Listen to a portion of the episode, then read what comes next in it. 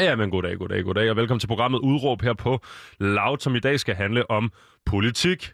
Men bliv nu endelig hængende derude, for vi skal nok gøre det spændende.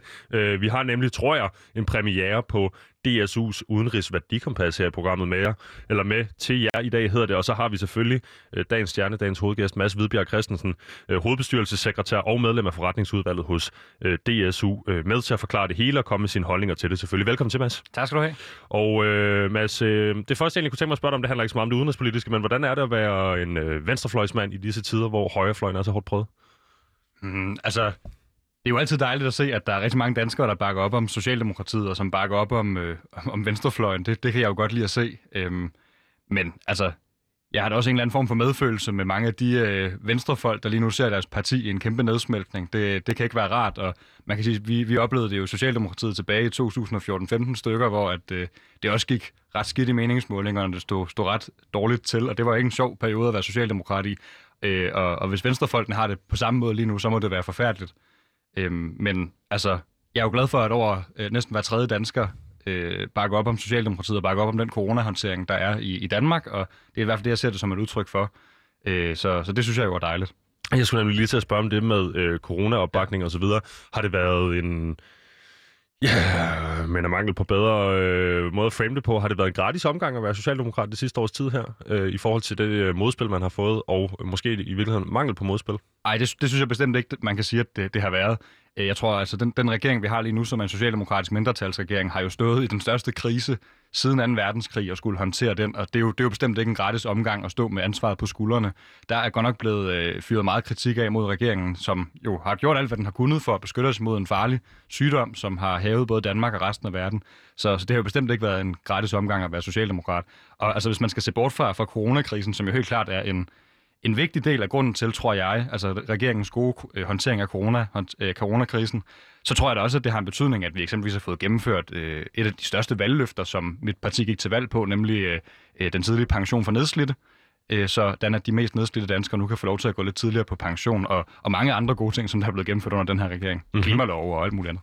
Jamen, jeg tænkte nemlig også over det. Jeg kan også huske, Mads, øh, du gæstede mig jo her på øh, kanalen for, jamen det må være en lille måned siden, hvor jeg vikarierede på debatprogrammet øh, Touché her på kanalen, som sender ind også. Og øh, der havde vi dog med i en øh, corona-relateret debat, eller en, altså noget af den stil. Ja. Og jeg kunne simpelthen huske, at der var, der var virkelig ikke særlig langt fra dine politiske overbevisninger, når det kom til coronarestriktionerne, og så den, vi ser fra, fra landets leder, Mette Frederiksen. Er det, ikke, er det ikke rigtigt nok forstået, at I, I, du i hvert fald flugter meget godt med, med moderpartiets linje? Jo, jeg bakker fuldstændig op om den håndtering, som regeringen har af, af coronakrisen. Jeg synes, at i virkeligheden er det jo også en meget socialdemokratisk måde at løse den her krise på, at vi tager alle sammen et stort kollektivt ansvar for at beskytte vores syge, for at beskytte vores gamle, for at beskytte dem, der har brug for hjælp øh, i den her øh, situation.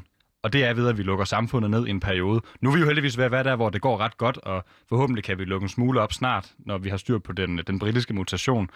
Men, men jo, i det store hele, så bakker jeg fuldstændig op om regeringens coronahåndtering. Jeg mener, det har været klogt, at man har lukket ned, og jeg mener, at øh, man har håndteret det fornuftigt. Mm-hmm. Jeg tænker nemlig noget af det, programmet skal handle om i dag, Mads, det er jo det her øh, samspil mellem Ungdomspartiet og Moderpartiet. I jeres tilfælde heldigvis øh, langt hen vejen, eller heldigvis, heldigvis, det vil jeg ikke øh, nødvendigvis sige, men langt hen vejen øh, flugter ret meget. Øh, vi ser jo øh, sådan nogen som, det kunne være Liberal Allianceungdom, øh, som øh, gør alt, hvad de kan i hele verden, ligner det, for at provokere øh, både Moderpartiet og øh, resten af det politiske landskab. Ja. Øh, der er I lidt mere, føler jeg, en, en Ah, hvad skal man sige? I, I, I føder på en eller anden måde lidt bedre ind i det, i det overordnede budskab, der kommer fra regeringen. Ja, vi har et tæt og stærkt samarbejde med regeringen, og man kan også bare sige, at de 20 ministre, der sidder der lige nu, så har 17 af dem jo trådt deres politiske barnesko i DSU. Så de har jo selv siddet øh, til møder og formuleret politik, ligesom jeg gør det lige nu. Og så derfor har de jo også en ret stor forståelse for det, vi laver, og er villige til at tage vores idéer med sig ind til bordet, og det, det ser vi jo faktisk hele tiden lige nu. Ser du som øh, øh, medlem af, af hvad hedder det, forretningsudvalget, øh, er, der, er der på en eller anden måde hvad skal man sige, en ligegang fra at være øh, super aktiv i Ungdomspartiet, og så på en eller anden måde få en plads i Moderpartiet? Altså kan man, øh, så at sige, valse lige, øh, valse lige igennem systemet? Øh, altså, det er der nogen, der gør, men det er jo, det er jo ikke det, det sådan, øh, særligt handler om. Altså for det første, altså, det handler jo primært om, at vi er nogle unge socialdemokrater, der har organiseret os for at komme med gode indspark til regeringen, politiske indspark, som vi håber, at regeringen vil tage med. Lige nu øh, øh, kæmper vi blandt andet for at få regeringen til at øh, tage den ungdomsarbejdsløshed, som har ramt her i ly af coronakrisen alvorligt, for at få sat fod i de øh, grønne investeringer, så vi kan nå vores, øh, vores klimalov med 70% reduktion i 2030, og at vi får en solidarisk finansiering og en solidarisk måde at komme ud af den her krise på, hvor vi investerer massivt i, øh, altså, i alt det, som kan være med til at trække os ud af krisen og få vores erhvervsliv op på fod igen. Mm. Og det er det, det skal, som sagt, det er det, det skal handle om. Altså, hvordan, hvordan øh, Ungdomspartiet er med til at påvirke moderpartiet. Hvordan, øh, efter du og jeg har haft den her samtale, er det måske virkelig gået op for mig, at I står med en ret stor, altså øh, det var måske godt klar over i forvejen, men øh, i står med en stor forhandlingskraft, hvis I kommer med øh, øh, klare politiske udspil, og det er som sagt det, vi skal snakke om i dag. Øhm, jeg fik sagt her i, i, i min lille intro, at øh, jeg tror, at vi har præ- premiere på det her værdikompas. Øh, kan det passe? Er det, er det, er det første gang, øh, den sådan er ude og, og, og Ja, skal altså- dissekeres i medierne? Måske skal jeg lige prøve at forklare, hvad det er, det drejer sig om. Altså, Gerne. Det, det, der er øh, ideen med det, er ligesom, at Jeppe Kofod, vores udenrigsminister, har jo meldt ud, at her i løbet af foråret, så skal der forhandles en aftale på plads i Folketinget, som skal være grundlaget for dansk udenrigs- og sikkerheds- og udviklingspolitik i de kommende år.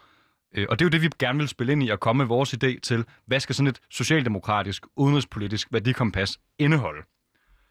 Øhm, og står det til os, så skal det jo indeholde en, en række forskellige søjler. Vi øh, går blandt andet meget op i, at, at, at selvfølgelig at vi skal have de socialdemokratiske værdier repræsenteret meget grundigt i det her værdikompas. Vi skal have øh, menneskerettighederne højt på dagsordenen, når Danmark agerer ude i verden. Vi skal være med til at sikre demokratiet ude i verden, og vi skal selvfølgelig sætte øh, ind mod ulighed og sikre mere retfærdighed og bæredygtighed. Det er jo sådan de, de store øh, søjler, som den her udenrigspolitiske øh, værdikompas, det skal stå på, hvis det står til os. Må jeg spørge lidt firkantet, Mads? Ja.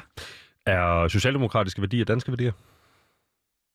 Øh, altså, det, det synes jeg er svært at svare på. Der er jo, der er jo altså, vil jeg påstå, et ret stort overlap, fordi at socialdemokratiske værdier er jo det, som velfærdssamfundet og hele vores velfærdsstat er skabt på. Så på den måde er der jo ret stort overlap mellem, hvad, hvad mit parti har været med til at skabe, og de værdier, vi står på og har kæmpet for de sidste 150 år. Så det, som er øh, altså, hvad skal man sige, kernen af det danske velfærdssamfund. Men når jeg siger socialdemokratiske værdier, så er det jo måske også lidt i, i bredere forstand. Altså, så er det jo det her med, at altså særligt øh, altså kampen mod ulighed, øh, for, for frihed ude i verden og for solidaritet fylder noget. At vi, der, vi skal prøve at sætte ind mod øh, den store, store forskel i verden, der er mellem rig og fattig. At vi skal sørge for, at nogle af dem, der bor i Afrika, hvor at klimaforandringerne lige om lidt sender, vil sende dem på flugt, øh, at vi hjælper dem. Så det, det er jo, der er jo i hvert fald, sådan, når jeg siger socialdemokratisk, er der jo også en, altså, ligger der også en helt særlig værdi i, at vi skal sørge for, at vi med udenrigspolitikken og udviklingspolitikken hjælper de svageste i verden. Mhm. Altså, det, det, det, det er simpelthen et forlænget ansvar, der, der, der rækker ind i de danske stuer, at, at, at vi som øh, den privilegerede overklasse på global plan også må gøre vores for at hjælpe til der, hvor der er svære vilkår for mennesker rundt omkring i verden.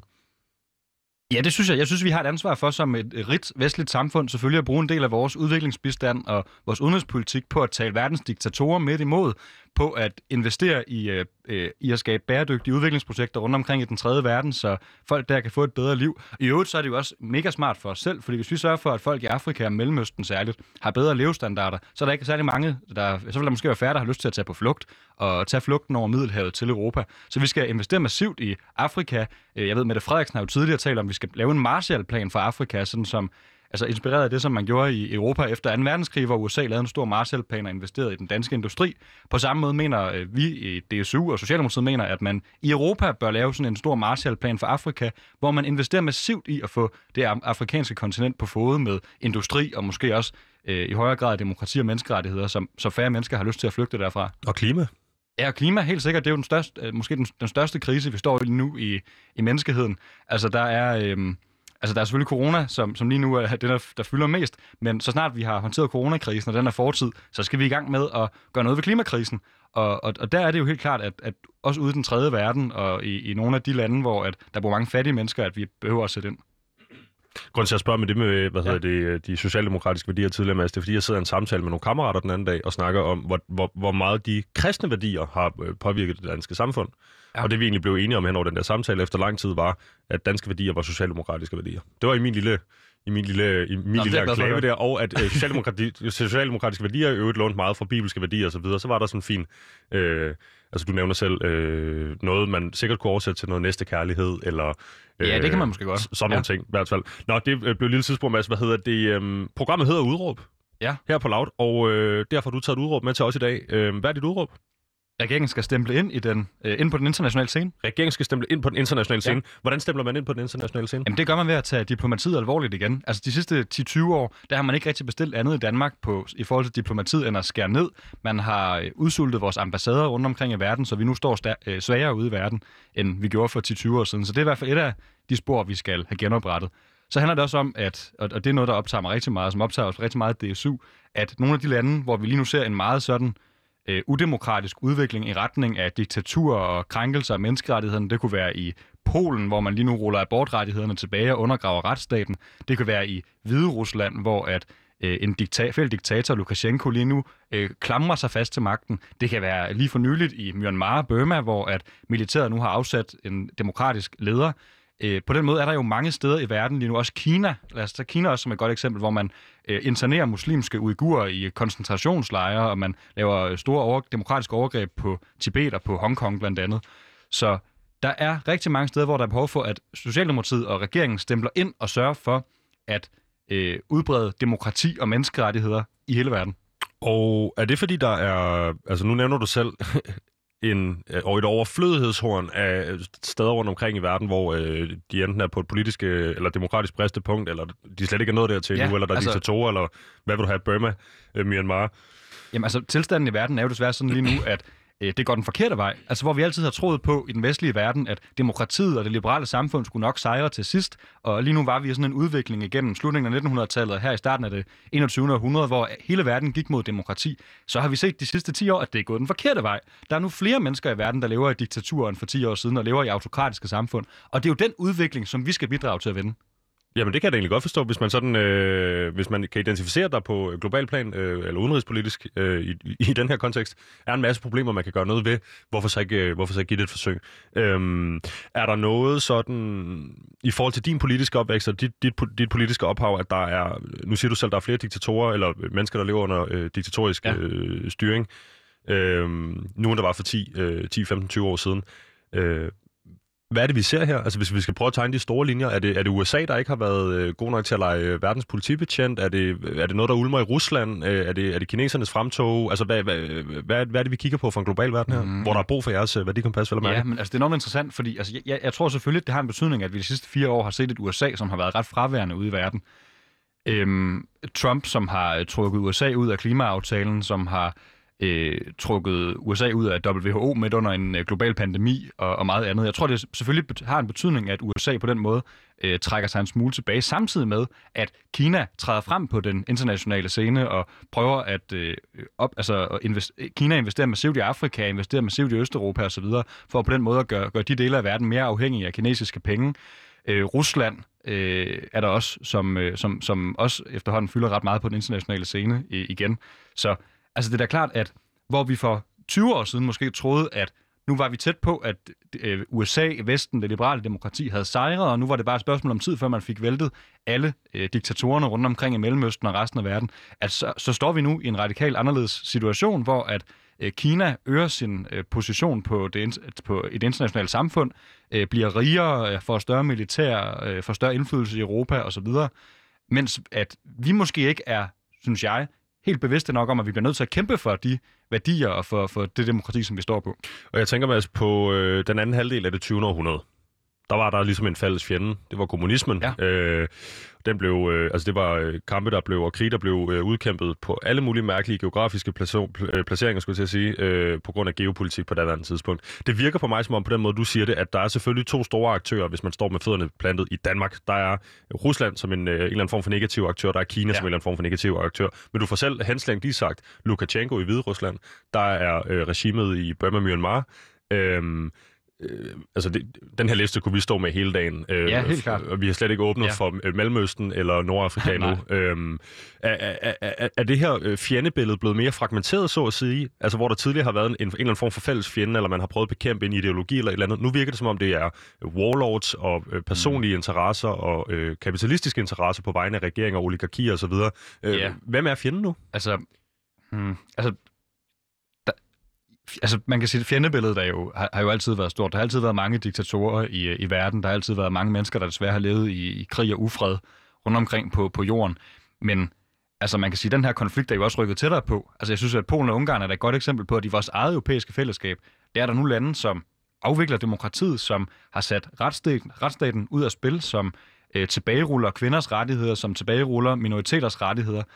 Øhm, altså som man kan sige, på den måde er det jo rykket tættere på, øh, i hvert fald, i, når, når der er i vores egen union af folk, der prøver at undergrave demokratiet. Lige på kanten af Europa står vi nu også i en situation, hvor at, øh, Erdogan i Tyrkiet øh, er totalt øh, gået på islamiseringskurs øh, og vil islamisere det tyrkiske samfund væk fra demokratiet. Øh, I Hvide Rusland bevæger man sig væk fra demokratiet, og i Ukraine troede vi måske lige, at man var ved at nærme sig øh, Europa for nogle år siden, men det er måske også ved at trække lidt i den anden retning igen. Mm-hmm. Så jeg synes bare, at man, man kan i hvert fald godt sige, at i løbet af de sidste 5-10 år, der er de her problemer også trukket tættere på, på Danmark.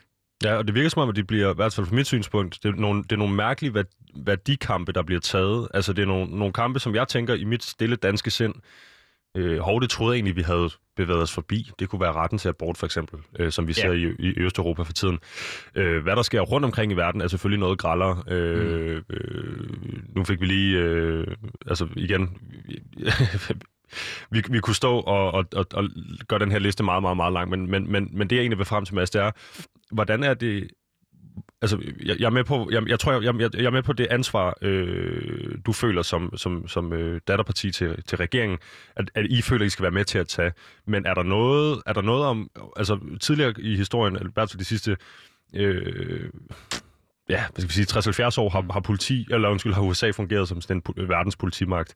Øh, heldigvis har vi delt værdier med dem langt hen ad vejen, og, og, og der, hvor vi ikke har delt dem helt, har vi måske adopteret dem eller snobbet nogle af værdierne. Ja. Øh, nu er vi i en situation, øh, hvor I øh, øh, i regeringen og, og, og DSU vil ud og støtte, ud og hjælpe, som, som I mener er rigtigt. Men, men det, jeg egentlig vil frem til, det er, er, er skal, vi, skal vi blande os udenom i virkeligheden? Altså, hvis de her ting øh, sker, øh, altså er, er på tilbagetog, øh, jeg tror, det er svært at argumentere for, at en diktator er en god ting, men, ja. men, men, men for eksempel sådan noget som det her øh, retten til fri abortspørgsmål, hvis det er noget, Polen øh, vil indføre, øh, er det så noget, Polen skal have lov til at indføre, eller er det fordi, man bliver nødt til at sætte oven i, i de individuelle historier, og der vil man komme frem til, at det er nogle individuelle øh, røvhuller, der ligesom driver de her dagsordner? For at sige det meget firkantet? Ja, men altså, det er jo et godt spørgsmål, og, og langt hen ad vejen skal man jo respektere, hvis, man, hvis, hvis andre lande, altså andre demokratiske lande har truffet en, altså en beslutning om, at man vil, vil indføre en bestemt politik. Jeg mener lige præcis med Polen, og i øvrigt også med Ungarn, at så har man jo, når man melder sig ind i EU, skrevet under på, at man vil øh, overholde nogle helt basale menneskerettigheder, og vil lade demokratiet være den styreform, der er gældende. Og når man så øh, bryder det løfte, som man gav dengang, man meldte sig ind i EU, og begynder at rulle menneskerettighederne, retsstaten og demokratiet tilbage, samtidig med, at man øh, bliver massivt subsidieret fra Bruxelles. Der bliver sendt milliarder af øh, euro til øh, Warszawa og til Budapest hvert eneste år. Så synes jeg, der er noget, der ikke hænger sammen, og så må vi jo godt tillade os som, som øh, EU og som union, ligesom at, at måske holde de penge tilbage, så længe at, at, at de her lande ikke øh, lever op til menneskerettighederne og demokratiet.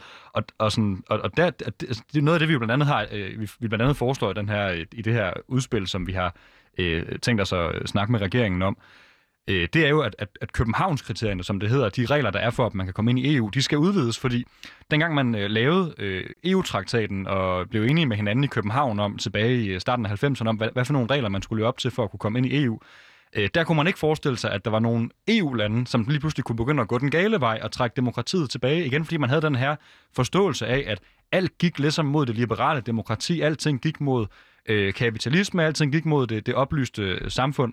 Øh, men nu er vi jo i en situation, hvor nogle af de her lande begynder at gå den anden vej, og det har man desværre ikke nogen redskaber i EU's værktøjskasse til at håndtere. Man havde simpelthen ikke set den komme. Nej, man havde ikke set den komme. Det er jo godt nok vildt. Nu står vi i lort til halsen lige pludselig. Mads, øhm, jeg synes jo egentlig, du får tegnet et meget pænt billede af, hvordan den her udvikling er kommet. Altså, du, du siger det så sent som i, i lige nu her. Altså, man havde ikke set den komme. Nej. Man havde, lagt en, man havde lagt en plan, man havde simpelthen lagt en strategi for, for hvordan EU skulle bevæge sig fremad, og, og, og, og at der så skulle komme de her øh, konservative kræfter øh, og, og trække den anden retning, havde man simpelthen ikke forberedt sig på. Det er den ene side af det. Den anden side er, hvad der trods alt, altså... jeg kan ikke huske på stående fod, det kan være, øh, Pauline kan hjælpe mig, om øh, det var et brud på... Altså, det kan være, du også hjælper mig. Er det, er det, det er vel ikke et brud på menneskerettighederne at nægte folk fri abort? Altså det kan man hvad vi, hvad vi betragter som menneskerettighed. Jeg mener, at det er en ret central menneskerettighed, at, øh, at man har mulighed for at få en abort, hvis man vil det. Mm-hmm. Det er mhm. rigtig nok, hvis man eksempelvis tager den europæiske menneskerettighedskonvention, hvor man har kodificeret nogle af menneskerettighederne, så står der ikke i den, at man har ret til abort, hvilket jo øvrigt også er forrygt, fordi det er en helt basal menneskerettighed at få lov til at få en abort, hvis man har brug for det. Men det, der sker på grænsen, øh, den polske grænse ved Tederspol, er decideret brud på menneskerettighederne, og så vidt jeg husker, er de også blevet dømt for det. Øh, altså, at der kommer flygtninge til grænsen, øh, og vil ind i øh, Polen. De kommer fra, nu skal jeg passe på, hvad jeg siger, om det er Makedonien eller... Øh, det skal jeg finde ud af til jer. Men øh, de kommer ind, ind, og vil ind i Polen øh, på en af de her øh, sydøstvendte grænser. Øh, de får tæsk og bliver bedt om at gå tilbage. Og i øvrigt tager man tingene fra dem. Man tager deres tøj og deres egen del fra dem og sender dem ja. tilbage. I hørte jeg en udsendelse for et par uger siden tilbage faktisk, og de bor i nogle jordhuller ude i skoven Det er et konkret brud på menneskerettighederne. Mm. Jeg kan, øh, skal finde ud af øh, lidt research for Open Mic her, om der er øh, tale om øh, en dom endnu. Øh, men det var i hvert fald op at vende. Jeg tror ikke, der er dom på. Bliver der nikket her. Øh, det korte lange er, at, at, at det, er ikke, det er ikke længere sådan noget fifleri med, hvad, hvad er gråzoner her og noget. Der er tale om, inden for EU's grænser, konkrete brud på de her konventioner. Ja, jamen, nå, jamen, altså, der er jo flere, flere eksempler end det, du nævner. Altså, et, et andet konkret eksempel er jo, at man i, i Polen har indført det, man kalder for LGBT-fri zoner, mm-hmm. hvor man har tilladt kommunerne, altså, nogle kommuner i, i Polen, øh, faktisk en tredjedel af Polen, det vil svare til Danmark, at det var hele Sjælland, hvor at øh, man ikke har lov til at leve som homoseksuel, eller som biseksuel, eller øh, generelt folk med anden, øh, anden seksualitet end heteroseksualitet. Man har øh, undergravet højesteret i Polen. Man har simpelthen øh, altså fjernet de øh, vandtætte skodder, der var mellem regeringen og den højeste domstol, sådan at regeringen nu har mulighed for at indsætte dommer i højesteret. Og det er jo et godt eksempel på det her er jo, at øh, man, man så først øh, forsøgte at gennemføre den her meget, meget strenge abortlovgivning. Altså lige nu i Polen, der er jo blevet vedtaget nu, der er det jo kun lovligt at få en abort, hvis øh, morens liv er i fare, eller øh, jeg, tror, jeg tror måske, det, det, det er den eneste mulighed, der er, eller hvis barnet er meget handicappet. Altså det er de eneste situationer, hvor det er lovligt at, at få en abort i Polen. Og det prøvede man først at gennemføre fra regeringens side, men så sagde højesteret nej. Så har regeringen så i mellemtiden fået undergravet højesteret og fået sat sin egen dommer ind i højesteret, og nu har man så kunne gennemføre det. Så altså det, det, det viser jo bare, at man har et, et regeringsparti i Polen, som helt systematisk, helt målrettet, gennem de sidste 10 år har undergravet det. Et andet eksempel er, at man har altså, taget de offentlige medier, altså og og, og, altså, og installeret folk i, i, det offentlige, øh, i de offentlige medieplatforme, som er regeringsvenlige. Øh, da man havde præsidentvalget i Polen for øh, sidste år, for et halvt års tid siden, så øh, var øh, over 90 procent af mediedækningen mod regeringspartiets øh, kandidat Duda, det var positiv mediedækning, og alt øh, den dækning, der var af oppositionens kandidat, var negativ, fordi mm. der havde man fået indsat nogle journalister og nogle chefer i, i det polske Danmarks Radio, eller hvad man skal sige, som var øh, venner med regeringen. Jeg tænker på, Mads, når vi står og snakker om alt det her, fordi der, øh, det er jo igen, det er en vifte af øh, menneskerettighedskrænkelser, eller noget, der grænser der op til, der er tale om rettigheder for øh, LGBT-personer, der er tale om rettigheder for folk, der er i en eller anden form for flygtningeproces, der er tale om øh, fuldstændig klokkeklar brud på øh, alle mulige forskellige moralske konventioner, vi render rundt med herhjemme. Øh, altså ikke noget, der er nedskrevet, men noget, vi har øh, usagt. Øh, så jeg vil egentlig bare spørge dig, er det ikke super nemt at finde motivation men, for at kæmpe den her slags kampe? Jamen altså, bare lige i forhold til det, du siger, altså meget af det her er jo nedskrevet. Altså meget af det her er jo ting, som Polen eller Ungarn eller som Tyrkiet eller andre lande har skrevet under på. Der er internationale konventioner, som du lige præcis siger, om mm. øh, flygtningekonventionen. Der er Istanbul-konventionen, som øh, forpligter landene til at sætte ind mod øh, vold i hjemmet, mod, øh, altså mod, vold mod kvinder osv. Og, og det nægter de her lande at skrive under på, eller også så øh, bryder de bare konventioner, når de, når de først har skrevet under på dem. Det er det, så det er brud på konventioner, ja. og oven i hatten er det så også brud på, på, på, på hvad jeg tænker er helt ja. almindelig god opførsel. Ja, almindelig, almindelig demokratisk uh, sindelag. Lige præcis. Ja. Og så det er derfor, jeg vil spørge, er det, er det ikke super nemt at, at, at, at stoppe om morgenen og være motiveret til at kæmpe den her kamp og få, øh, ligesom få lavet det rigtige værdikompas, som vi kommer til lige om lidt, det lover jeg? Jo, jeg er mega motiveret for det, og det er, det er også fordi, at når jeg er så motiveret for det, er det også fordi, jeg tror på, at den danske regering, hvis man vil, kan gøre en forskel. Altså jeg tror virkelig på, at hvis øh, man tager til forhandlinger i Bruxelles eksempelvis og prøver at øh, altså, altså tale Orbán og Duda fra Polen midt imod og prøver at, at finde nogle løsninger, hvor man måske kan straffe dem for at bryde menneskerettigheder og demokratiet. Så altså, det, det tror jeg rent faktisk på, at den danske regering kan have en rolle i. Og altså, det er jo så EU. Nu, nu taler vi jo sådan også, også i programmet her i dag om sådan det, det generelle billede i Danmarks udenrigspolitik. Og jeg tror faktisk også på, at Danmark kan spille en afgørende rolle i verden for at få fremme en, en positiv udvikling. Jeg tror på, at altså, vores, vores små skandinaviske lande her har jo tidligere i historien spillet store roller, eksempelvis i forbindelse med øh, altså at forløst krige eller forløst øh, sådan nogle udfordringer i verden. Altså et godt eksempel er vel øh, i Reykjavik i 80'erne, hvor den øh, islandske præsident inviterede Reagan og Gorbachev til Reykjavik, hvor de så øh, fik forhandlet en øh, atomnedrustningsaftale på plads. Man for, har haft Oslo-aftalen i forhold til, øh, til Israel og Palæstina osv., og Olof Palme, som var en stor socialdemokratisk statsminister i Sverige, øh, gik også meget op i, i konfliktløsninger og inviterede alverdens slyngelstater til til Stockholm, hvor de så kunne forhandle om, øh, om fred. Så jeg tror jo på, at hvis man eksempelvis tager sådan et, et, et greb i brug, eller hvis man, øh, hvis Danmark øh, altså åbner flere ambassader i udlandet og bruger de ambassadører til at tale med, altså med kritisk dialog med de øh, repræsentanter, der er fra regeringen i de lande, så tror jeg rent faktisk på, at vi kan gøre en forskel, selvom vi er, kommer fra et lille land her højt mod nord. Det var da skønt. Det var da opløftende. At du ja. som uh, ungdomspolitiker i uh, datterpartiet til regeringspartiet på en eller anden måde føler, at du kan være med til at gøre en forskel. Øhm, det synes jeg er så skønt, at vi skal videre i teksten. Ja. Øhm, ganske kort. Du var herinde den 9. september 2020. Ja. Kan du huske, at du udråb var der? Øh, jeg tror, jeg sagde boykot VM i Katar. Du sagde boykot Ja. VM i Katar. Øhm, og, og, og, og grunden til, at jeg lige tager det her med, det er jo fordi, det her, vi kan vel kalde den her udsendelse en slags toer til den udsendelse. Øhm, du vil øh, boykotte VM i Katar, og det vil du, fordi at man dernede skider højt og heldigt på menneskerettighederne. Ja. Øh, og alligevel har man som, øh, øh, har, altså har vi som, øh, hvad hedder det, øh, vores, øh, det hedder,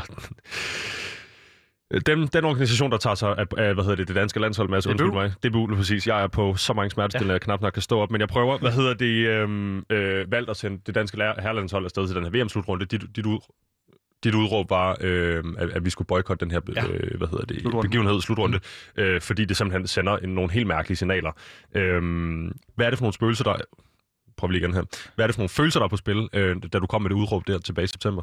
Øh, jamen altså, det er, jo, det er jo en iagtagelse af, hvad der foregår i Katar, og man kan sige, hvis man lige sådan skal riste, riste hurtigt op, nu har vi jo lavet en udsendelse om det før, så vi behøver måske ikke at tage hele debatten om det, men hvis man lige skal riste hurtigt op, så det der foregår er jo, at man har valgt øh, i, i FIFA efter massiv korruption øh, og en afstemning tilbage i 2011 eller 12, hvis jeg husker ret, at tildele Katar værtskabet for VM i øh, 2022 i herrefodbold. Øh, Øh, og det er jo så et land, som ikke har nogen stadioner, som ikke har hoteller og ikke har alt muligt andet, der, som er nødvendigt, når man skal holde, øh, holde VM i fodbold. Og derfor så har man fået importeret en hel masse arbejdskraft fra øh, særligt Asien, fra Indien, fra Nepal, fra Pakistan og fra andre lande, som øh, og man lokker, dem til, man lokker så dem til at betale i omegnen af 5.000 dollars, op til det i hvert fald, for at få lov til at komme til Katar. Så arbejder de i Katar, og de, de tror, de kommer derhen, fordi at de så kan, kan udføre et stykke arbejde og sende penge hjem til familien. I virkeligheden så bliver de installeret i nogle meget, meget øh, klamme skurvogne, hvor de i øvrigt her under corona har været låst indeni, for at regeringen skulle, skulle undgå det. Og så bliver de betalt øh, Katars mindsteløn, som er 200 dollar øh, om måneden. Øh, det, for, det bliver de så betalt. Og det, der så foregår, det er, at rigtig mange, altså de bliver tvunget til at arbejde i 40-50 graders varme fra tidligere om morgenen til sent om aftenen, syv dage om ugen, øh, under slavelignende forhold. Der er ikke adgang til, til vand, der er ikke adgang til, øh, til øh, rene sanitære forhold, toiletter osv. Øhm, der er mange, der dør af det her. Øh, den internationale fagbevægelse har beregnet, at hvis der er lige så mange, der dør fra nu og frem til slutrunden starter, så vil der være 4.000 af de her migrantarbejdere, som er døde, når slutrunden starter. Og skulle man holde et minut stillhed for hver af de øh, migrantarbejdere, der er døde, når slutrunden starter, så vil de første 44 kampe ved slutrunden blive spillet i stillhed. Så det siger jo noget om den situation, der er i Katar lige nu. Og ved siden af det, den måde, man behandler dem, der bygger stadioner og bygger hoteller på, så er der jo sådan den generelle situation i Katar, hvor at, øh, altså, altså menneskerettigheder er jo ikke eksisterende i Katar, så man forestiller sig øh, fra Katars værtskabsside, at man ligesom skal lave sådan nogle VM-byer, hvor at øh, Vesterlændingen særligt kan komme derned og så leve og drikke alkohol og alt muligt andet. Men lige ude på den anden side af hegnet, så bliver alkohol straffet med piskeslag eller fængsel. Øh, sex for ægteskabet bliver straffet. Øh, alle mulige andre helt øh, basale ting, som vi, vi regner for helt normalt i Danmark, bliver straffet med, øh, med, med pisk eller med korporlig afstraffelse eller fængsel. Mhm. Det synes jeg, man skal boykotte. Ja, klart, og tak for din øh, ganske øh, tempofyldte og fine gennemgang af, øh, hvad det program egentlig handlede om. Øh, men altså, tingene ændrede sig siden da? Det var Nej, i det, er der, september. altså, det er der ikke noget, der tyder på. Altså, Nej. man kan sige, at det, der har ændret sig, er, at der heldigvis er lidt flere her i Danmark, der har meldt sig på banen sammen med os og har opfordret til boykot. Det radikale venstre har jo blandt andet meldt ud, at de mener, at regeringen bør, bør boykotte øh, bør bede DBU om at boykotte den her slutrunde. Der er desværre sket det, at, øh, at, jeg, kan- jeg, kan- at der var et samråd i Folketinget, hvor kulturministeren overvejede, om, om øh, hun og nogle andre repræsentanter fra regeringen eller fra det officielle Danmark skulle tage til Katar og bakke vores fodboldlandshold op. Øhm, og så der er min altså, klare appel jo bare til regeringen og til myndighederne, til DBU og Spillerforeningen og alle mulige andre, der har magt øh, i, i den her beslutning, at øh, bliv nu hjemme. Altså lad nu være med at tage ned og fest i et sharia-diktatur, islamistisk diktatur i Mellemøsten, som krænker menneskerettighederne, og hvor at hele det her, den fodboldfest, som man ville skulle ned og holde, den bygger på 4.000 øh, døde migrantarbejdere. Jeg kommer til at danse på gravene, de der migrantarbejdere. Det er, det er jo øh, sindssygt, og øh, resten af programmet skal ikke handle om det her, men jeg tænker, det bliver et øh, fantastisk dejligt afsæt ind i det resten af programmet, nemlig skal handle om øh, et nyt udenrigspolitisk værdikompas. Øh, Ja. du, jeg kommer i øvrigt ikke til at stå og snakke dårligt om Joy. Hun er jo hun er min arbejdsgiver. Ja. Nej, det er naturligvis for sjov. Øh, der er ikke noget dårligt om hende. Hvad hedder det, øh, Mads? Øh, vi skal, som sagt, vi skal bruge det næste stykke tid her i programmet på jeres konkrete udspil. Øh, et udspil, jeg har øh, nyt at læse rigtig, rigtig meget, fordi det er øh, lige ned øh, til, altså det hedder, hvad hedder det? Vi kan sige, det er øh, med fingrene langt ned med tæerne, hænderne langt ned med tæerne, og jeg undskylder altså for det her smertestillende, jeg har ondt i ryggen, øh, og mit øh, danske sprog, der tager en lille, et, et lille, en lille nøk på grund af det, men Mads, øh, der er øh, en masse punkter i, den her, i det her udspil. Øh, fire overordnede punkter. Øh, tidsvarende og bæredygtig dipl- diplomati. Ja. Øh, Et andet punkt er menneskerettigheder og demokrati, og så en masse nedenunder det selvfølgelig. Ja. Retfærdighed og bæredygtighed er tredje punkt. Mm. Og fjerde punkt er aktiv udle- udviklingspolitik og kvinderettigheder. Ja. Øhm, jeg skal finde en, og jeg har selvfølgelig forberedt en, en, en, en måde, vi kan danse os lidt igennem de her ting, så de ikke bliver for tunge. Men jeg kunne egentlig Ja. godt tænke mig at, at starte ved toppen. Tidsvarende og bæredygtigt diplomati. Øh, der har I, I fire underpunkter, der hedder et stærkere nordisk samarbejde, diplomati og konfliktløsning, og et nyt digitalt diplomati, samt Danmark bør fo- fokusere på grøn diplomati. Hvad er, hvad er øh, den, den overordnede tanke med at, Ja. at, at opfordre til tidsvarende og Ja, altså man kan sige, som diplomati? jeg sagde indledningsvis, da vi startede programmet her, så, er der, altså, så har vi jo et ret stort problem med, at, at det danske diplomati ude i verden er blevet skåret drastisk ned med flere hundrede millioner om året de sidste mange år. Og det betyder, at øh, vi ikke har lige så mange medarbejdere ude på ambassaderne og på konsulaterne rundt omkring i verden. Og det er jo et problem, fordi at for det første for danskere, der kommer i udlandet og har, og har brug for hjælp fra en dansk ambassade eller fra et dansk konsulat, det er blevet svært at få, fordi der er længere imellem dem. Øh, men selvfølgelig også fordi, at vi har dårligere muligheder for for det første at drive et dialog med de øh, regeringer og med de lande, som vi er repræsenteret i. Øh, Øh, vi bruger jo også ambassaderne til, øh, til vores aktive handelspolitik, hvor vi forsøger at lande handelsaftaler med, med resten af verden, og det bliver jo også svækket. Øh, så, så det her det er jo bare for det første, sådan det helt grundlæggende er jo, at vi bliver nødt til at investere massivt i dansk diplomati og få det, altså det er virkelig det er jo en genopretningspakke for dansk diplomati, der er brug for. Og mens vi gør det, så kan vi jo sagtens indtænke nogle af de ting, som betyder noget i tiden, og som betyder noget for Danmarks mulighed for at øh, afsætte varer og handle med resten af verden. Hvis vi eksempelvis øh, øh, udnævner nye klimaambassadører og sørger for, at vores diplomati i højere grad får en grøn profil, så kan vi jo bruge vores ambassader og konsulater til at øh, sælge nogle af alle de grønne løsninger, som vi er så gode til at lave her i Danmark. Øh, sælge vindmøller til øh, Joe Biden over fra den amerikanske ambassade, eller den, den danske ambassade i Washington, øh, og til alle mulige andre lande, som jo også står i den her store øh, grønne omstilling lige nu. Så det giver super god mening. Og så er det det samme i forhold til digitalisering. Vi er jo i en, i en tid lige nu, hvor at digitalisering og tech-giganterne bestemmer ret meget. Så øh, altså, vi har jo fået allerede udnævnt en tech-ambassadør fra Danmark over i Silicon Valley i Kalifornien. Og det giver jo mening at være til stede i de her øh, teknologiske hotspots, hvor at, øh, at, at mange af de her store øh, tech-virksomheder er repræsenteret, så man også kan lande aftaler med dem. Så, så det synes jeg bare giver rigtig god mening at fokusere på klima og digitalisering, og så at dansk diplomati er til stede flere steder i verden. Hvordan, altså sådan en, øh, en slags øh, digital ambassadør, hvordan ser sådan en ud? Ja, det er et godt spørgsmål, og øh, altså, ideen er jo simpelthen bare at have nogle mennesker udstationeret i, i nogle af de hotspots, vi har i verden, blandt andet Silicon Valley, og synes jeg, er det de steder, der giver allermest mening, hvor vi jo allerede har det, som kan Øh, også, altså udover med, med, med USA og med øh, Kalifornien, som jo også er en ret stor stat med, med en ret stor økonomi, så også føre direkte dialog med de her øh, tech-giganter. Øh, det kan være, at Facebook vil købe grønne løsninger.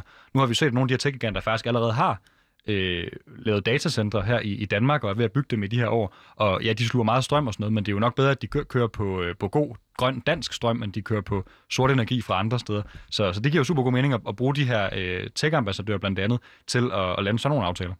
Kæft, du skarp, Mads. Hvor kommer pengene fra? Jamen altså, hvor pengene kommer fra, altså nu, nu er altså, vi er jo et, øh, et, en politisk ungdomsorganisation, og øh, vi har jo ikke, altså det her det er jo en vision for, hvordan dansk diplomati skal fungere i fremtiden, så jeg har ikke sådan taget en finansieringsplan med, men vi kan hurtigt finde nogle penge til det, hvis man, øh, hvis man vil det. Hvis man sidder derude og tænker, åh, bare de kommer fra de penge, der bliver brugt til whatever, folkeskolen eller ældreplejen, eller hvad fanden det nu måtte være. Øh, er, der, er der en eller anden form for psykiatrien? Er der en eller anden form for øhm, pulje afsat til Nå. sådan? Men altså, det skal jo, det skal, de her penge skal jo klart ikke tages fra velfærden. Jeg mener jo, at den danske regering, og det mener vi jo i Socialdemokratiet, er DSU, at vi skal bruge øh, mange flere penge på hospitaler og på velfærd generelt. Men man kan jo sige, at øh, gennem de sidste 10-20 år, der har øh, de rigeste danskere fået massive skattelettelser eksempelvis. Mm. Den kan man jo overveje at rulle nogle af dem af tilbage. Det synes jeg, der Mhm. Og give dem til de store start. internationale virksomheder i stedet for? Nej, ikke give dem til de store internationale virksomheder, det er ikke det, jeg siger. Men, men ideen, altså, det, så man skal også huske, at hvis vi kan bruge vores diplomati, investere i vores diplomati, og sørge for, at de tager ud, altså vores ambassadører og så videre, tager ud i verden og får forhandlet nye handelsaftaler hjem til Danmark, så tjener vi jo også penge på det. Så det her, det er jo altså noget, vi skal investere i nu, for at vi også kan øh, hive flere handelsaftaler og hive flere øh, gode, øh, gode forretninger hjem til Danmark i fremtiden. Så hvor vi i gamle dage måtte stole på kongehuset som vores øh, primært diplomatiske øh, øh, øh, hvad Ja. hedder det, øh, udsendinge, øh, som jo i øvrigt øh, er en skidegod forretning. Det er der mange danskere, der ikke er klar over. Øh, de tjener os fantastisk gode penge i forhold til, hvad det koster at drive det kongehus. Det, Ja, der er fald nogen, der påstår, ja. det er et program, du og jeg sikkert Ja. skal lave i fremtiden, men jeg glæder mig til det. Ja. Øh, så har vi nu øh, en, en, en, en, en forhåbentlig selvfinansierende model, hvor vi kan både være til stede ude, hvor det sker, samtidig med, at vi kan lande handelsaftaler på baggrund af øh, den grønne udvikling, vi er så gode til i Danmark. Altså, det, det lyder helt godt. Ja, Skal vi hoppe videre? Ja, det kan vi sagtens. Kanon for det næste er om menneskerettigheder og demokrati, og det har vi jo været lidt inde på øh, tidligere i udsendelsen. Men der er punkter som økonomiske sanktioner. Danmark og EU's egne aftaler skal tages op til revision. Københavns kriterierne udvides, og der slås hårdere ned på overtrædelser. Styrkelse af organisering og fagbevægelse. Øh, den europæiske menneskerettighedskonvention skal revideres, og menneskerettigheder står over profit. Det var mange ting.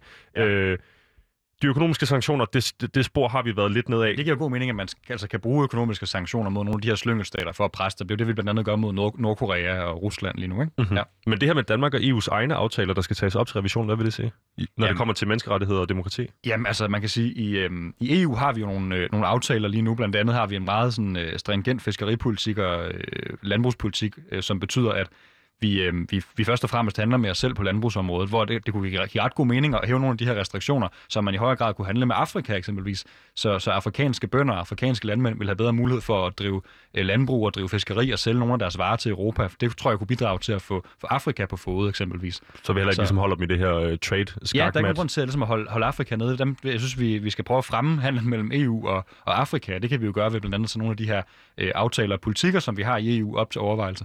Mm. Så var vi inde på det her med Københavnskriterierne, så vi hopper direkte videre til styrkelsen af organisering og fagbevægelsen. Ja. Siger det sig selv? Jamen altså for mig, for mig som socialdemokrat er det bare mega vigtigt, at øh, lønmodtagere i hele verden har mulighed for at danne fagforeninger og på den måde forhandle sig til bedre løn- og arbejdsvilkår. Mm-hmm. Øh, og, og desværre så står vores, øh, den, den, den danske model, hvor at øh, det er i høj grad er fagforeninger og arbejdsgiver, der, der sammen finder ud af, hvordan man skal indrette arbejdsmarkedet, den er jo under pres i hele verden. Den, den findes jo ikke ret mange andre steder i verden i virkeligheden end her i Skandinavien. Så, så det handler jo om at styrke organiseringen. Der er mange lande lige nu, hvor det nærmest er ulovligt at danne fagforeninger. Det skal vi da sørge for, at, at flere mennesker i verden kan, så de kan, kan få bedre løn- og arbejdsvilkår. Det er klart. Den europæiske menneskerettighedskonvention hedder ja. det, skal revideres. I øvrigt så står menneskerettigheder over profit. Hvad er det, der skal revideres? Jamen, altså jeg synes, at altså, nu, nu kender jeg sådan lidt, lidt indgående til den europæiske menneskerettighedskonvention, for at jeg jo altså, studerer jura og sådan noget. Men, men jeg synes, at den, altså, den europæiske menneskerettighedskonvention bliver nogle gange brugt til at beskytte de forkerte. Til gengæld så er der nogle menneskerettigheder i den, som, som, øh, som ikke er i den. Altså, nu nævnte vi, snakkede vi om abort før. Der står blandt andet ikke i, øh, i den europæiske menneskerettighedskonvention, at abort skal være en rettighed. Det synes jeg, der vil give super god mening at få skrevet ind i den. Der står ikke i den europæiske menneskerettighedskonvention, at to mennesker af samme køn har ret til at blive gift. Det vil også give god mening at få, få skrevet ind i den. Det står der simpelthen ikke? Nej. Det var så, jeg ikke klar over. Nej, så der, der, der, der, der er jo mange øh, rettigheder, der, som det vil give mening til at give, give mening at skrive ind i den. Øh, og så synes jeg også bare, at vi bliver nødt til at, sådan, at udfordre nogle gange den europæiske menneskerettighedsdomstol, som jo er sådan meget dynamisk og aktivistisk. Den, øh, den kan nogle gange finde på at fortolke konventionen til nogle menneskers fordel, som jeg ikke synes, man behøver at fortolke den menneskerettighedskonventionen til fordel for. Øh, kriminelle udlændinge blandt andet. Konventionen kan nogle gange stå i, i altså, Jimmy stå i, vejen, ja, stå i vejen for, at man kan udvise øh, kriminelle udlændinge. Det skal man jo, overveje, at man så ikke også skal tage med, når man skal revidere den, synes jeg. Bestemt. Det var den med menneskerettighed og demokrati. Jeg gentager mig selv, men du er godt nok skarp på det her. Øhm, jeg har også selv været med til at lave det, kan man ja, sige. men det er jo det. skulle, skulle jeg også gerne være. Et punkt, der hedder retfærdighed og bæredygtighed, øh, med to underpunkter. Grøn ulandsbistand og en retfærdig og bæredygtig økonomisk politik. Hvad handler det om? Jamen, det er jo virkelig lidt i tråd med noget af det andet, jeg har talt om i forhold til, til klima og sådan noget. Men vi bruger jo i Danmark hvert år øh, de her 14-16 milliarder på udviklingsbistand, som vi sender ud til nogle af, af de svageste lande i verden. Og, og altså, i en tid, hvor vi står med massive klimaforandringer, og altså, hvor der, der er allerede rigtig mange mennesker i verden, der er på flugt, men hvis vi bare lader stå til i forhold til klimaforandringerne, så er der jo øh, hundredvis af millioner af mennesker, som vil blive tvunget på flugt i de næste år, når deres hjem forsvinder. Eksempelvis i, i Bangladesh, hvor at, øh, at, at det hele kommer til at stå under vand, og andre steder i verden, hvor at, at landet simpelthen forsvinder på grund af, af stigende vandstanden og naturkatastrofer. Øhm, og, og der giver det jo god mening at bruge øh, en stor del af udviklingsbistanden på at øh, klimasikre, sørge for, at, øh, at de her mennesker kan få lov til at blive boende i de, de områder, hvor de bor i, og ikke bliver, bliver tvunget på flugt. Mm-hmm. Øh, så, så det er jo det, som, som jeg mener, udviklingspolitikken blandt andet kan bruges til. Og det her øh, retfærdighedsbegreb, er det, er det tilbage til klimakrisen? Altså, det vil kun være færre, hvis vi hjælper øh, rundt omkring i verden, og nu vi selv er øh, hovedskyldnere, eller hvordan spiller det retfærdighedsbegreb ind? Jamen, jeg synes, at der er også et spørgsmål om øh, retfærdighed og økonomisk retfærdighed og sådan noget. Altså, blandt andet i, altså i Afrika eksempelvis, der, øh, altså, I kender jo, du kender jo selv historien om, at når vi sender nødhjælp ud til den tredje verden, så altså ender det i et sort hul. Det er der no, i hvert fald nogen, der er tur frem med, ikke? Jo. Og, og altså, når vi taler om retfærdighed i den her situation, handler det jo også om at, at bruge vores midler til at få opbygget en, altså en, en rimelig statsstruktur i de her tredje verdens lande. Sørge for, at der er en velfungerende, være med til at sørge for, at der er en velfungerende regering, være med til at sørge for, at der er øh, velfungerende offentlige institutioner osv., og at, at de her penge ikke bare går til, til nogle af de rigeste mennesker i landet, som vi nogle gange har set. Så, sådan, så vi skal bruge udviklingsbistanden til at sikre mere økonomisk retfærdighed for nogle af de mennesker, der har det allersværest, og så skal vi også bruge den til at sikre dem mod klimaforandringerne. Og så kommer der jo også i det næste, i det næste afsnit, som du måske tager fat i lige om lidt, det her med, at, at, at vi jo kræver, at man skal føre en feministisk øh, udviklingspolitik. Det kommer vi til. Jeg vil lige Ja. stille et spørgsmål. Ja. Det er ikke en... Øh... Det er ikke en stor konspiration for at sikre, at Bangladesh ikke bliver oversvømmet, så vi er det mest opdyrkede vand, land i verden helt alene for os selv. vel? Nej, det er ikke så meget med det at Det gøre. ikke noget med det at Men gøre. man kan sige, det, altså, det, det, er jo, det er jo win-win for os, som jeg ser det, fordi øh, med vores, hvis vi bruger en del af udviklingsklima, udviklingsbistanden på, på klimabistand og, og bekæmpe klimaforandringer i den tredje verden, så vil øh, vi for det første hjælpe nogle af verdens svageste mennesker. Men oven i det, så får vi også det, at, at færre af de her mennesker bliver nødt til at øh, flygte. Og vi har bare set de sidste 10 år, at mange af de mennesker så flygter mod Europa og flygter mod Danmark, og så får vi flere flygtninge til Danmark. Og, og det er vi jo måske øh, grundlæggende ikke så interesseret i. Så, så det her, altså, det her det er jo instrumenter, der også skal bruges til at sørge for at få bremset nogle af de flygtninge og migrantstrømme, der er mod Europa. Når vi grundlæggende ikke er så interesseret i at få flygtninge til Danmark, Danmark øh, som du siger det, er det så øh, på en øh, altså på værdipolitisk, eller øh, fordi vi ikke har råd til det, eller fordi vi ønsker, at folk skal blive, hvor de kommer fra, eller hvad? Øh, Altså, det er, jo, det er jo lidt en anden diskussion i virkeligheden. Øhm, men altså, altså, i forhold til udlænding og flygtningepolitik, så, så går mit parti jo, øh, og DSU gør også, inden for at vi skal føre en stram og retfærdig ud, øh, udlændingepolitik, hvor at øh, vi prøver at begrænse de flygtningestrømme, der er mod Danmark. Øh, og, og vi øvrigt prøver at øh, sørge for, at de, de flygtninge, der så er i Danmark, de øh, også skal, øh, skal sendes tilbage til det land, de kommer fra, så snart at forholdene i det land er i orden. Men hele ideen med den her øh, brug af udviklingspolitikken er jo at sørge for, at øh, det i hvert fald ikke skal være klimaforandringer, der skal øh, tvinge folk på flugt. hvilket også vil være... Altså, det, det, det, der hvor det ikke allerede sker, så er det i hvert fald på vej. Så Ja, øhm, præcis. det sidste punkt, Mads, øh, i jeres værdikompas her, øh, som du var lige ved at tage hul på for mig, er øh, en todelt, vil jeg sige. Den hedder aktiv udviklingspolitik og kvinderettigheder. Punkt 1 er strategisk øh, udviklingssamarbejder skal være modvægt til Kina. Der starter vi lige.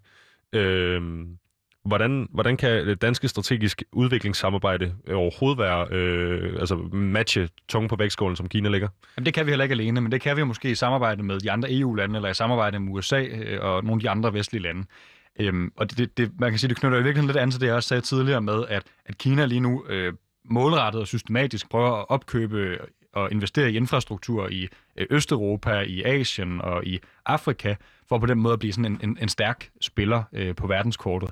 Og, og det tror jeg på, at vi bliver nødt til at, at gå op imod og sørge for, at vi bruger nogle af de midler i Europa og øh, sådan fra, fra USA og sådan nogle, mange af de midler, bruge dem på, øh, på lignende investeringer for ligesom at kunne stå op mod Kina. I virkeligheden så synes jeg, at det, det er jo i virkeligheden den diskussion, der er blevet, også blevet genoplevet, efter vi har lavet det her udspil. Fordi efter eksempelvis Joe Biden er blevet valgt som præsident i USA, har han jo foreslået, at man skal lave sådan en, øh, en, hvad skal man sige, en handelsunion mellem de vestlige lande, så man har ligesom NATO, sådan at hvis først Kina begynder at Altså man har en musketeret, ligesom man har i NATO, hvor at hvis et, et land bliver angrebet, så er det et angreb på alle stater, så svarer alle stater igen.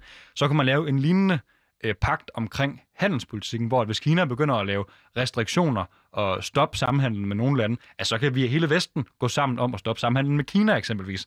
Det lyder som en dejlig optag ja. til World War 3. Er der... Øh, Forhåbentlig ikke. for- forhåbentlig ikke, Mads. Øh, er, der, er der primært behov her for at yde, yde modvægt til Kina? Og sørge for, at... at altså, øh, eller lad mig stille spørgsmålet anderledes. Skal vi ud og matche investeringer der, hvor Kina lægger investeringer, eller skal vi sørge for, at de ikke ligger investeringerne til at starte med? Jamen altså begge dele, synes jeg, det er jo, det er jo klart, har, har klart været et problem i EU, det her. Og så er det, sådan, så er det, jo, det her er jo også led i sådan en lidt større øh, Kina-kritik, hvor jeg også mener, at, at den danske regering og udenrigsministeren godt kan være endnu mere offensiv. Altså vi ser lige nu, øh, at der øh, sker massiv krænkelser af menneskerettighederne i Hongkong og i Tibet og i, øh, i Xinjiang-provinsen i, i Kina, der har man fået øh, altså flere hundredtusind, så vidt jeg ved, øh, muslimer, uigur-muslimer, øh, sat ind i koncentrationslejre. Så altså, det handler jo også, altså, og samtidig med, at Kina så spiller den her øh, antidemokratiske, betonkommunistiske rolle øh, i, i verden. Så, så det bliver vi nødt til at gå op imod, og det er jo det, vi bliver nødt til at have en samlet strategi på, først og fremmest fra Danmarks side med det her værdikompas, blandt andet udenrigspolitiske, socialdemokratiske udenrigspolitiske værdikompas, men også noget, som vi bliver nødt til at bringe ind øh, til bordet i EU, bliver nødt til at bringe ind øh, til bordet i OECD og andre steder, øh, hvor at, at vi øh, koordinerer vores samhandel og øh, øh, udenrigspolitik. Og Mads, I har jo øh, gemt det bedste til sidst i det her værdikompas. Ja. Det sidste punkt under aktiv udviklingspolitik og kvinderettigheder hedder nemlig feministisk udenrigs- og udviklingspolitik. Ja.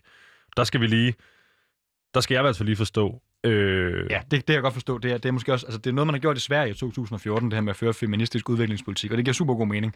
Du må bare gerne hjælpe ja. mig lytte at forstå med, hvad er den feministiske, det feministiske ja. aspekt? Er det et ligestillingsaspekt? Ja, det er nemlig et ligestillingsaspekt. Hvis man lige skal prøve at bryde det ned, så handler det om, at når man øh, bruger udviklingsbistand, og eksempelvis sender penge ud i en landsby i Afrika, så er der en tendens til, at hvis det er mændene, der får pengene i hænderne, så bruger de dem typisk på sig selv, eller de bruger dem på at, at spille, eller de bruger dem på at drikke.